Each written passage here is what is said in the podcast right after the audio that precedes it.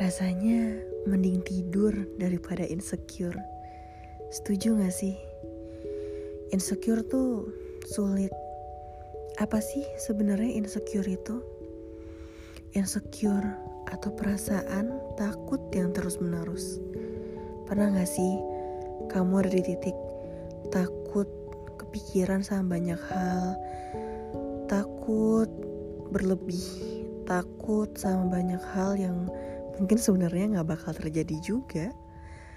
Takut kalau salah, takut gagal, takut dengan banyak hal. Aku pernah bahas soal anxiety, tapi sekarang aku akan bahas soal insecure. Kalau anxiety adalah kecemasan berlebih, insecure adalah ketakutan berlebih. Ketakutan atau perasaan ya nggak aman seperti namanya. Apa sih ciri-cirinya kalau kamu mengalami insecurity? Pertama, kamu merasa rendah diri. Misalnya, kamu merasa kalau kamu gak worth it, kamu merasa gak mampu untuk mendapatkan apa yang mungkin kamu deserve. Tapi diri kamu bilang kayaknya gak bisa deh. Itu adalah salah satu contohnya. Terus, mengalami ketakutan berlebih. Takutnya tuh hal-hal yang sifatnya hal-hal kecil banget. Misalnya, duh, gue ngomong gitu, dia marah gak ya? Duh, kok cowok gue gak balas chat sih? Apa dia marah ya? Duh, gimana ya caranya takut gagal. Gimana ya masa depan gue? Atau banyaklah hal-hal yang sebenarnya hal-hal kecil tapi dipikirinnya sangat besar. Itu yang bikin gak aman, bikin kepikiran. Terus yang ketiga, biasanya insecurity itu bikin kamu gak mau keluar dari zona nyaman. Jadi kamu cemas, kamu merasa oke okay lah yang sekarang misalnya tempat kerja atau hubungan atau apa pun itu tempat kamu bernaung saat ini ya nyaman-nyaman aja dan kamu takut untuk keluar.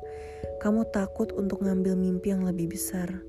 Kamu takut tentang diri kamu karena lagi-lagi kamu takut. Yang terakhir insecure itu juga cirinya adalah kamu sering ngebandingin diri sama orang lain. Ya ini sering banget. Kamu buka Instagram, ngeliat kehidupan teman-teman kamu, jadi insecure. Ngeliat yang udah mungkin menikah, punya anak, punya karir yang kamu dambakan. Terus kamu ngebandingin sama diri sendiri. Kok aku belum bisa ya kayak gitu? Terus kepikiran, terus sedih, terus takut, gak bisa tidur. Ngebandingin diri adalah salah satu hal yang paling bahaya untuk bisa bikin kamu insecure berlebihan. Kalau kamu ngerasa, oke, okay, kayaknya aku insecure deh. Kayaknya ciri-ciri ini ada semua sama aku, atau beberapa sama aku. Terus gimana dong? Insecurity adalah hal yang juga menyebabkan mental kamu bisa terganggu. Kesehatan mental kamu itu penting dan insecurity bisa bikin kesehatan mental kamu terganggu. Kamu harus punya support system dari diri kamu sendiri dan juga support system eksternal. Ketakutan itu wajar, semua orang pasti takut, sama kayak cemas. Semua orang pasti cemas.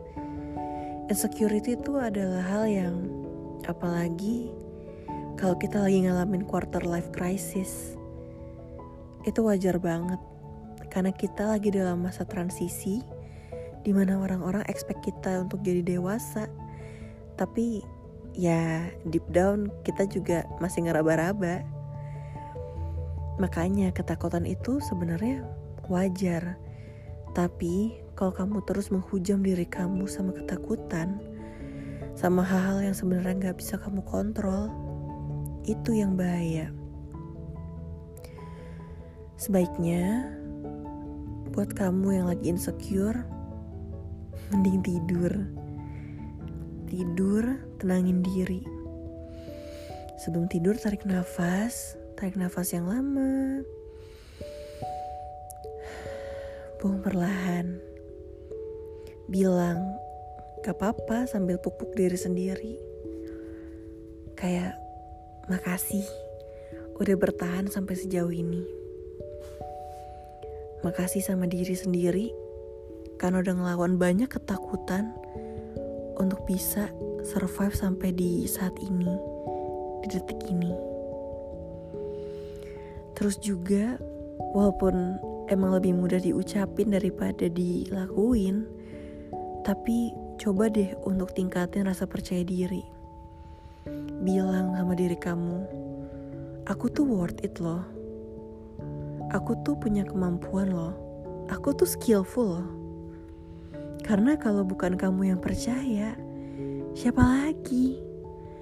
Di dunia ini banyak banget orang dengan berjuta masalah mereka sendiri. Kalau misalnya kamu gak bisa nguatin diri kamu, gimana caranya kamu expect orang buat nguatin kamu, sedangkan mereka mungkin lagi struggle sama hidupnya masing-masing. Sebaiknya kamu bisa kenalin diri kamu lebih dalam lagi. Apa sih yang kira-kira jadi keunggulanmu? Apa sih yang kira-kira bikin kamu worth it? Lalu, jadilah percaya diri. Dengan kayak gitu, ketakutan bisa pergi pelan-pelan. Terus, seperti yang aku bilang, support system eksternal tuh penting. Selain diri kamu sendiri, harus nguatin diri kamu, kamu juga harus memilih berada di lingkungan orang-orang yang tutur katanya baik, yang menyayangi kamu, yang memahami kamu apa adanya, dan juga yang akan support kamu untuk jadi pribadi yang lebih baik lagi. Cari orang-orang yang ngerti potensi kamu dan ngeliat kalau kamu bisa bersinar, bisa jadi cemerlang. Walaupun kamu mungkin gak percaya, karena bisa aja kamu sebenarnya punya potensi yang sebesar itu, tapi kamu patahin sendiri sama ketakutanmu. Sayang kan? Sebelum tidur tuh emang biasanya banyak banget pikiran-pikiran yang ganggu. Beberapa orang cukup kurang beruntung untuk gak bisa langsung tidur kalau lagi capek. Overthinking, anxiety, insecurity, paket komplit. Kalau kamu lagi insecure, lagi takut ngadepin besok pagi bakal kayak gimana, aku cuma bisa bilang, gak apa-apa, tidur aja. Iya, tidur aja. Berdoa, tenangin diri, dan juga kalau bisa sih tulis di note HP kamu apa aja yang bikin kamu bersyukur di hari ini.